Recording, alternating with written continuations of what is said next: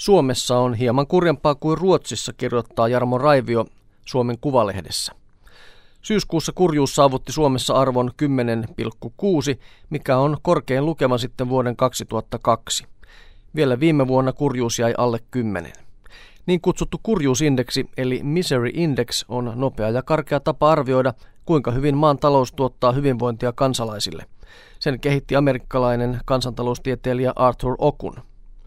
Kurjuusluku saadaan ynnäämällä maan työttömyysprosentti sekä inflaatioprosentti eli hintojen nousutahti. Suuret luvut ovat huonoja, kun työttömyys on korkea ja hinnat nousevat nopeasti. Taloustilanne on kurjempi kuin alhaisen työttömyyden ja matalan inflaation aikoina.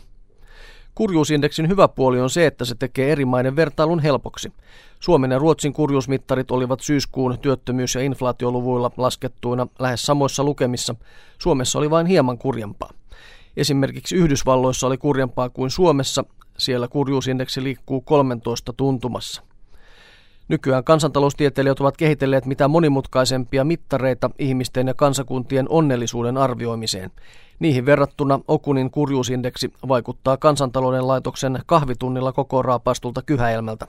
Siitä onkin tehty monimutkaisempia versioita, joissa otetaan huomioon esimerkiksi korkotaso sekä talouskasvu, kirjoittaa Jarmo Raivio Suomen Kuvalehdessä. Anna Pihlajaniemen artikkelissa meidän perhelehdessä kysytään, kuka on köyhä. Tutkijat käyttävät usein määritelmää, köyhä on hän, jolla ei ole mahdollisuutta vallitsevan elintason mukaiseen elämään. Mikä on vallitseva elintaso? Siihen kuuluu, että on ruokaa pöydässä, mutta millaista ruokaa? Minkä mallin kännykkä kuuluu vallitsevaan elintasoon vai kuuluuko kännykkä siihen ollenkaan? Entä kylpyläreissu kerran vuodessa, kotivakuutus tai lasten päiväkotikuvausmaksut? Tämä asia jokaisen kuuluu määritellä itse, sanoo professori Heikki Hiilamo. Itse ajattelen, että köyhyys on helpoin määritellä toimeentulotuen kautta. Toimeentulotuki on poliittisesti päätetty ihmisarvoisen elämän edellyttämä rahamäärä. Toimeentulotuki on 420 euroa kuukaudessa yksinäiselle ihmiselle. Sen verran jokaisella kuuluisi olla vähintään käytössään, kun asumiskulut ja tavallista suuremmat terveyskulut on maksettu. Mutta siitä, mihin kukin tuon summan käyttää, ei ole olemassa määräyksiä tai tutkimuksia. Ei summa kyllä kovin suuri ole, toteaa Heikki Hiilamo. Tutkijan mukaan yksi ongelma piilee siinä, että vaikka toimeentulotuki heijastelee hintojen muutoksia, se ei ota huomioon muuttuneita kulutustottumuksia. Yhä kalliimpia harrastuksia, laajakaista liittymiä ja luomuruokaa esimerkiksi. Kun tutkimuksissa on selvitetty, kuinka paljon kohtuullinen toimeentulo ihmisten mielestä on, summa on jatkuvasti kasvanut suhteessa siihen, mikä on todellinen toimeentulotuki. Näin Anna Pihlajaniemen artikkelissa meidän perhelehdessä. Eläkehälytyksen antaa Saija Hakoniemi seurassa. Eläkelaskurin käyttö pysäyttää. Jos jäisin eläkkeelle 63-vuotiaana, tuloni jäisivät 42,9 prosenttiin nykyisestä palkastani.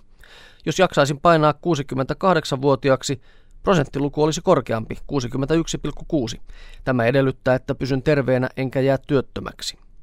Jo nyt karulta kuulostavat luvut saattavat painua entistä alhaisemmiksi, sillä eläkeyhtiöiden tuotot ovat haittuneet talouskasvun hidastumisen ja osakekurssien mukana.